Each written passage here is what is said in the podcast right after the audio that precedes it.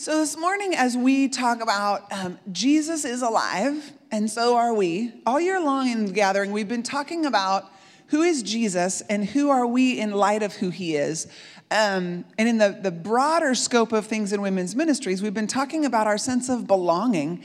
How do we know we're part of the community, part of the family, that place where we sense that, that um, these are my people, this is my God, my heart is at home here. And so, as we talk about this morning, what does it mean that Jesus is alive? What does Easter mean for us?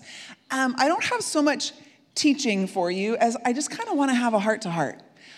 I want to tell you a little bit about a recent experience that I've had that has absolutely rocked my world and what's been kind of flowing out of that for me, especially because it's been happening in this Easter and coming up to Easter, preparing for Easter season. So, a couple months ago, I had a conversation. It was a conversation that I had not seen coming. It was amazing if I told you the intricate details of how God brought these two people together. It was kind of awe inspiring of how the two of us ended up across the table from each other. And the conversation um, went in a direction that I had not anticipated. And it opened some things up inside of me that I hadn't seen. And it, well, it rocked my world. Matter of fact, a week or two after the conversation, and I'd been processing and journaling and talking with God, and the, the multiple layers that this conversation had impacted in my life. I was talking with a spiritual friend of mine, a, a mentor who I meet with once a month, and I was chatting with her about this experience that I had had. And she said, So, um, kind of what you're saying is that, that um, a stick of dynamite was dropped into the center of who you are, and it blew up. And I went, Yep that's really a pretty good explanation for what just happened. Like I hadn't been able to put words to it, but that is exactly what happened. And part of the part of the explosion on multiple layers, which I, I, I, don't have time nor desire to express all the layers and desires to you, but part of what happened for me in this conversation was that I was exposed to my own sinfulness. I was exposed to some blind spots in my life and some things that I didn't know were there. And it was kind of like God pulled back the curtain and just gently, lovingly stood with me while we looked at what was real about some inner parts of my heart. And I didn't know what to do with it. What I saw behind that curtain what happened in the course of the conversation, the healing that was handed to me in a package that I could not recognize, it was one of those does not compute moments for my brain and my soul. As a matter of fact, I left the conversation and it was so much a does not compute moment that it was one of those moments that was um, have you ever had those times when you're absolutely fine, but you're absolutely not fine at the same time? Like, I'm fine and I am not fine. and I am driving away from this conversation, and I am fine, and I am not fine. And I'm trying to decide if I'm gonna go with the fine or the not fine. I'm trying to decide if I'm gonna go home and put on my mom hat and take care of what the people at my house need, or if I'm gonna give myself some space to take a little bit closer look at what this not fine is that I can't really wrap my brain around because it really doesn't compute. Because when dynamite goes off, the pieces fall down and they're not orderly and they're not. And I didn't know yet that that's what had happened, but that's exactly what had happened. And so I decided that I had time and space, and I decided to go ahead and pause and go ahead and look at the not fine and see what God and I would. Um, what this looked like. So I came over here to the upper room. I don't know if you're aware, but on the fourth floor of Broadway Commons, there's a, a place that's set aside for prayer and solitude. There's a big, open, beautiful room where you can sit quiet and pray. There's also three little prayer closets where you can be alone. And so I went in and I, um, I saw a woman that I know at the desk who's volunteering, and and can I just say that when you're fine and not fine at the same time, there's this fine line between chatting with people and about to just completely fall apart. And so I walked into the upper room and, and had the chat, thankfully short enough that I didn't get into the I'm about to utterly fall apart, and uh, got myself into a prayer room. And in that prayer room, um, I didn't know where to start. I didn't know what to say. I didn't know what to listen to. I didn't know what to pray. I didn't know what to ask. And so I just sat in the chair and I began to cry. And as I cried, I, I just kind of slid out of the chair and curled up on the floor and cried at what I had witnessed about myself and what I had seen and what was beginning to percolate about what God was saying about all of that. And, and what I had seen when the curtain was pulled back was um, some judgmentalism and controlling and manipulating in my life that I had no idea was there. And as I processed and cried out, you know, there's this thing that people have taught over the years. You may have heard it too. They will say that if you notice the things that bug you about other people are the things that are in you that you're blind to. And it's just absolutely false. That teaching is just completely wrong. The things that bug me about other people are not the things that I am blind to. This is not the truth. And as I laid in that upper room and allowed God to speak truth to me, even though it was agonizingly painful, and I didn't run away from it, but I sat in it, and He pulled back the curtain. And I began to realize that the does not compute of my response in this conversation, that was actually a very healing conversation, my does not compute was based on this manipulating, controlling, judgmental, coping me- mechanism that had been in my life for a very long time as a way to try to protect myself from being hurt. And unbeknownst to me, internally, I was just always busy keeping relationships in their right place so that people couldn't hurt me, so that I knew how I need to be with this one and what I'm expecting from this one. And these people can speak into my life, but I don't expect these people to speak into my life. And I can speak into these people's life, but I don't expect to speak into these people. I had no idea that this leveling, complex system was in my brain. And I will say, there are no faces or names connected with certain levels. I'm not looking out and seeing you. And this is, last night I'm teaching, I'm like, some of them know me. I wonder if they wonder where they are in my levels. I don't have names and faces connected with this picture. It was just that he pulled back the curtain curtain to the fact that I do it.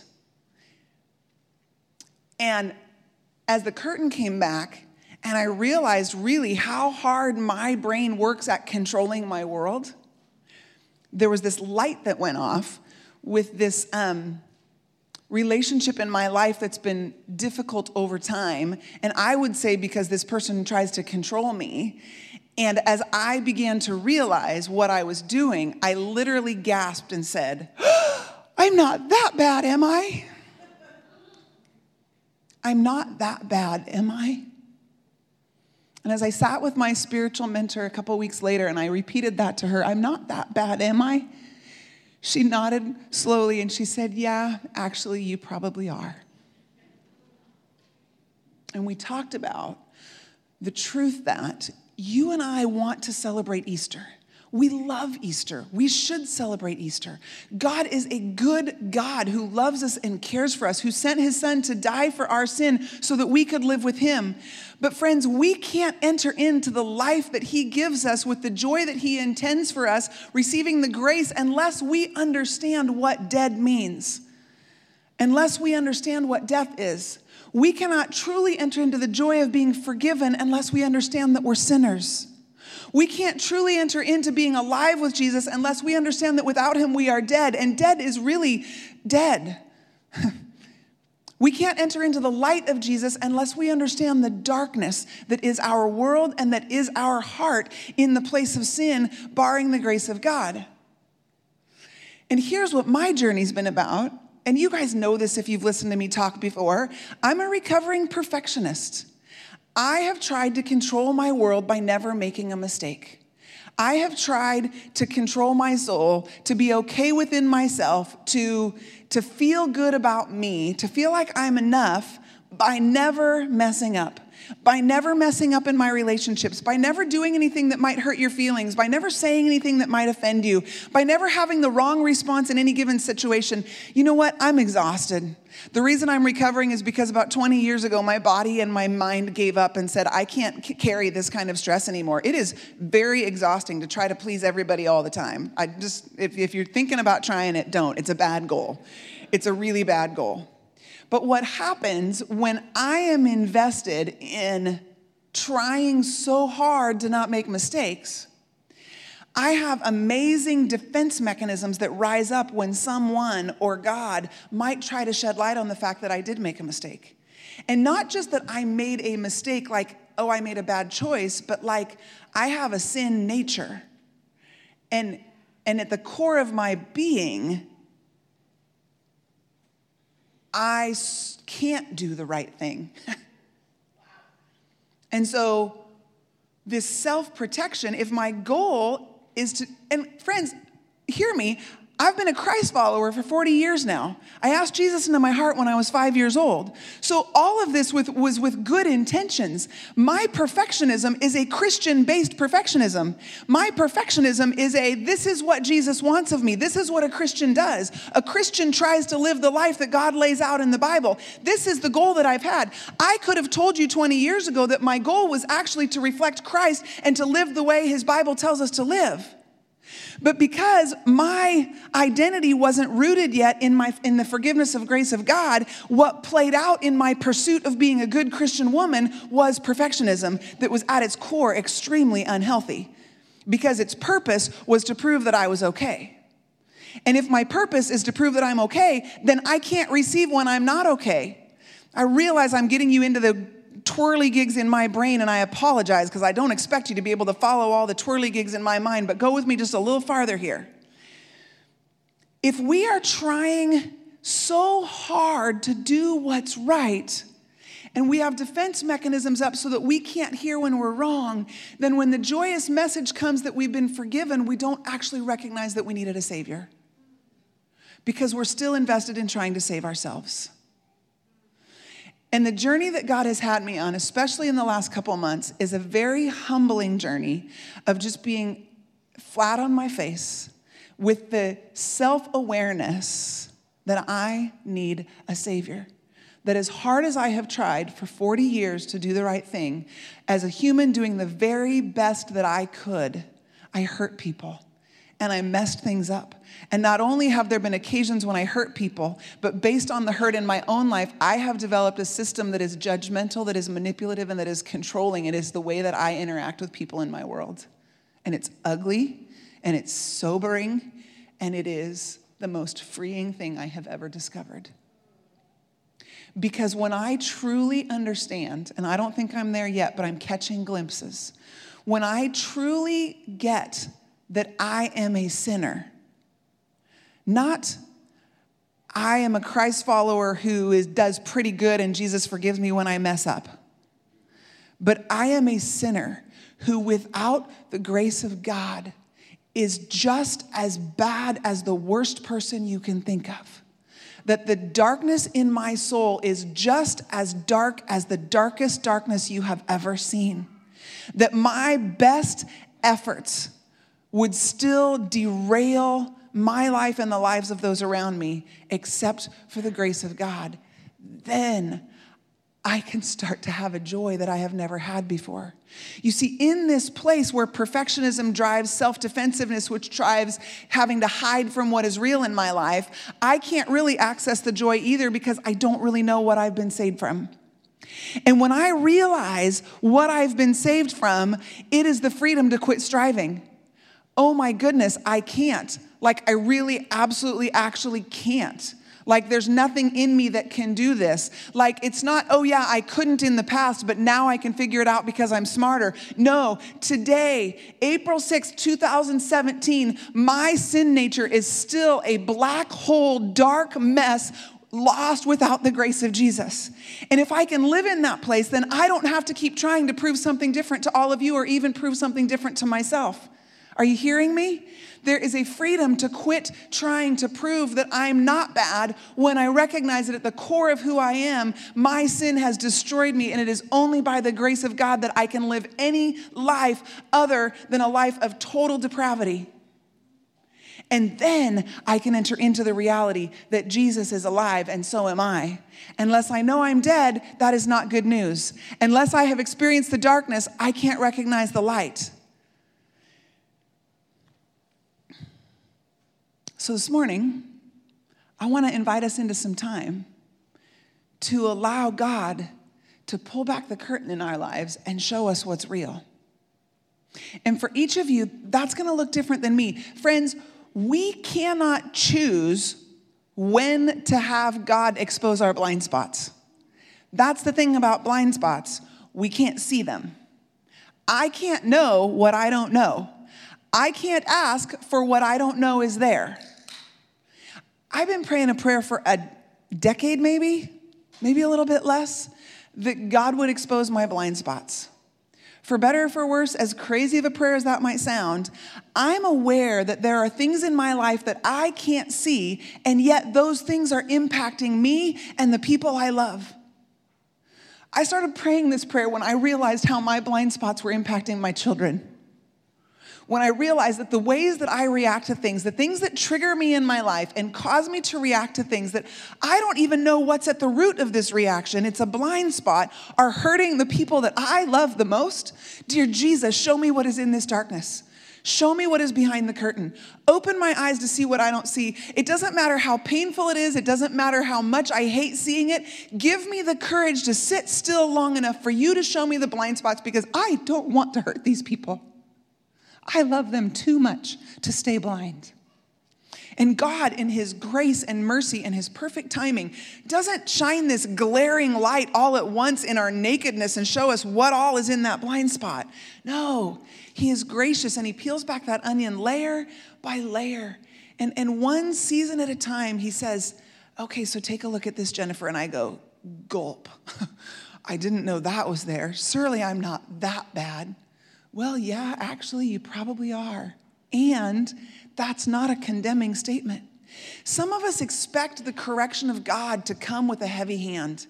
Perhaps because the authority in our life, whether a parent or a teacher or a boss or an older sibling or a spiritual mentor that we trusted, somebody in our life has been heavy handed with us. And so we expect that when we invite God to expose what's real in our life, that it's going to come with a heavy hand, with a thwack. And can I just say that I have never, ever been thwacked by God. That is not who He is. That is not how He speaks. That is not how He deals with us. He is gentle and He is kind and He is loving. It says that it's His kindness that leads us to repentance. It says that He is rich in love, abounding in love, and slow to anger. Friends, the God who is sitting up above waiting to push the smite button, have you ever seen that far side? As an old cartoon, it, it, dates me, I know it does, but there was this Far Side cartoon where there was this guy walking down the sidewalk. And there was a piano moving company moving a piano into an upstairs apartment. So the piano happened to be right above the guy who's walking on the sidewalk. And right above that is God at his heavenly control panel, and he's got his finger on the smite button. That if he pushes the smite button, the piano's gonna fall and hit the guy. You guys, God doesn't have a smite button. It says that there's no condemnation for those who are in Christ Jesus. So when we have the courage to be still and ask God to shine his light on what's real in our life, his light is gentle and it is soft, and yet it is true, and it will wind its way into the cracks and crevices, and it will expose the broken places in our heart, not so that he can condemn us, but so that we can be free.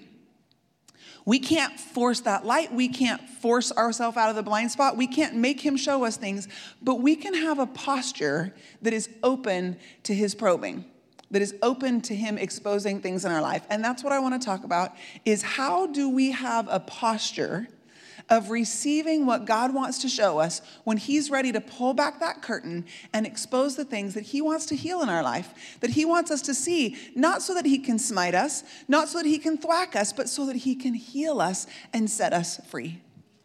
And so the first thing that we do, hmm, I want to give you a picture. And this is not unique to me. I, I read this and I don't remember what book I read it in, but the, the picture is this idea of our soul, that, that inner part of us, where the, the real part of us, our, our real feelings, not our false self, not what we've not the image that we've maintained for what we want other people to see, not the image that we've maintained for what we want to believe about ourselves, but our true core being, our soul, as a timid jungle animal. Okay, so imagine with me that you're traipsing through the jungle and you're making a lot of noise and you're whacking away the bushes and you're making a trail and you're doing what you do. Is that timid jungle animal gonna come out? No. A timid animal isn't gonna come out when we're traipsing through the jungle, making a lot of noise, cutting our trail, going where we're going, doing what we're doing, being as busy as we're gonna be. But if we will take time to sit down at the base of a tree and to breathe and to let all the travel, dust, and noises settle and to be still, it's possible that our soul will come out, that that little timid jungle animal will come out and, and allow itself to be seen. And, and it's beautiful. It's so beautiful, but it's timid. It's so timid. For some of us, I have perfected the shaming of my soul. Here's how it looks the soul comes out, I see what it's feeling. That's not a Christian feeling. Let me give you a really concrete example. Be vulnerable here. I look something up on Facebook, scrolling through. I see some friends who I know I'm actually quite close to, and they're doing something without me.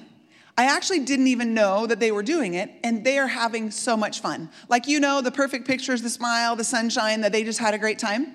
Okay, here we are. This is what's real. And what rises up in me? You know it, it's not Christian, it's jealousy. I'm jealous, plain and simple. So my soul comes out and it tries to show me what's real. It, it, it, gives me a feeling. Friends, our feelings are not our enemies. Our feelings are a gift from God to tell us what's real in our life. So, this feeling comes up that I've been taught all my life is not a Christ like feeling. We're not supposed to be jealous. And so, what do I do? I say, I don't feel jealous. That's not what I feel. Get over it, Jennifer. That's not what's real. Come on. They, they, they have the free, you're an adult, be an adult. They have the freedom to do what they want to do. And I talk my soul out of how it feels. And do you know what happens? That timid animal runs right back into the bushes and says, Nope, it's not safe to be with her yet. She's not a safe person for me to show my true self to. Some of us are not safe people for our souls. So, how do we pause long enough at the base of the tree and stay quiet long enough for our soul to have a chance to show us what's real? Here's the deal we've got to turn off the TV, and we have to set aside our phone, and we need to turn off the music, even if it's worship music. And we need to put aside the books and we need to set aside the things that distract us and we need to be still. We are not good at this.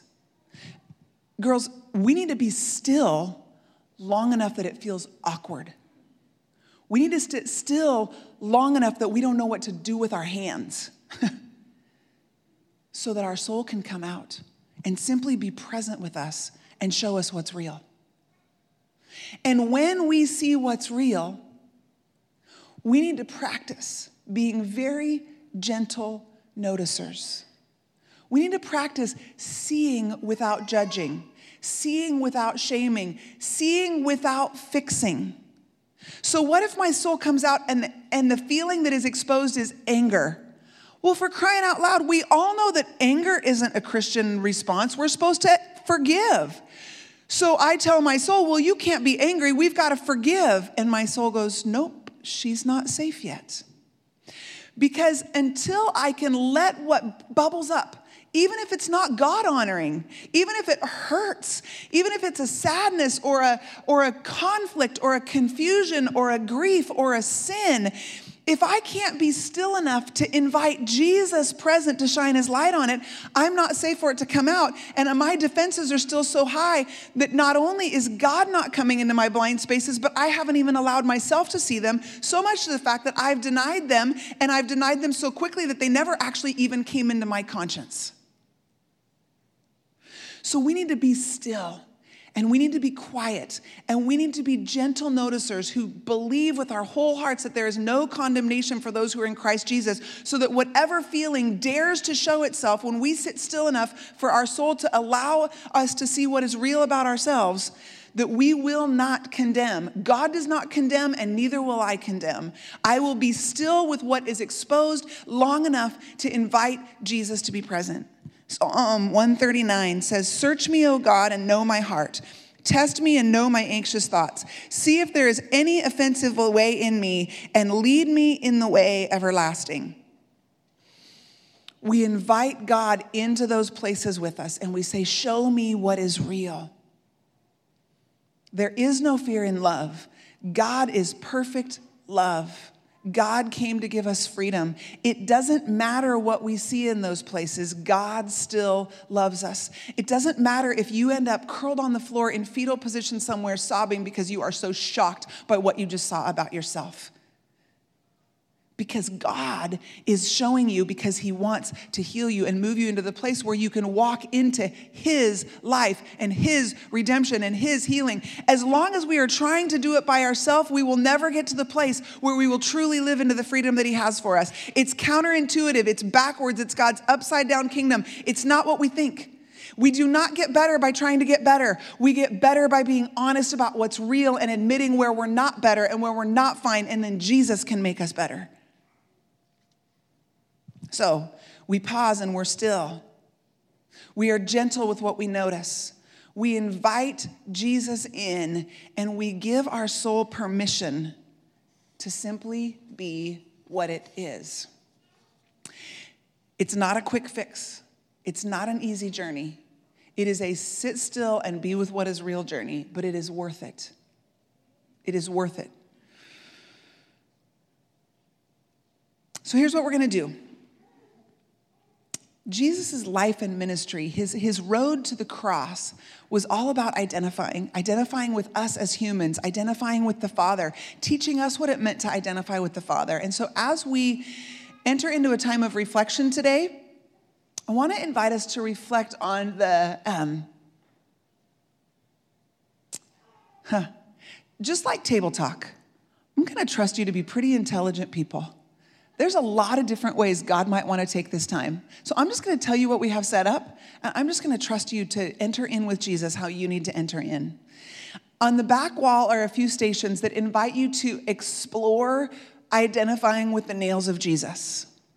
Jesus was crucified with three nails, one through each hand and one through his foot, feet.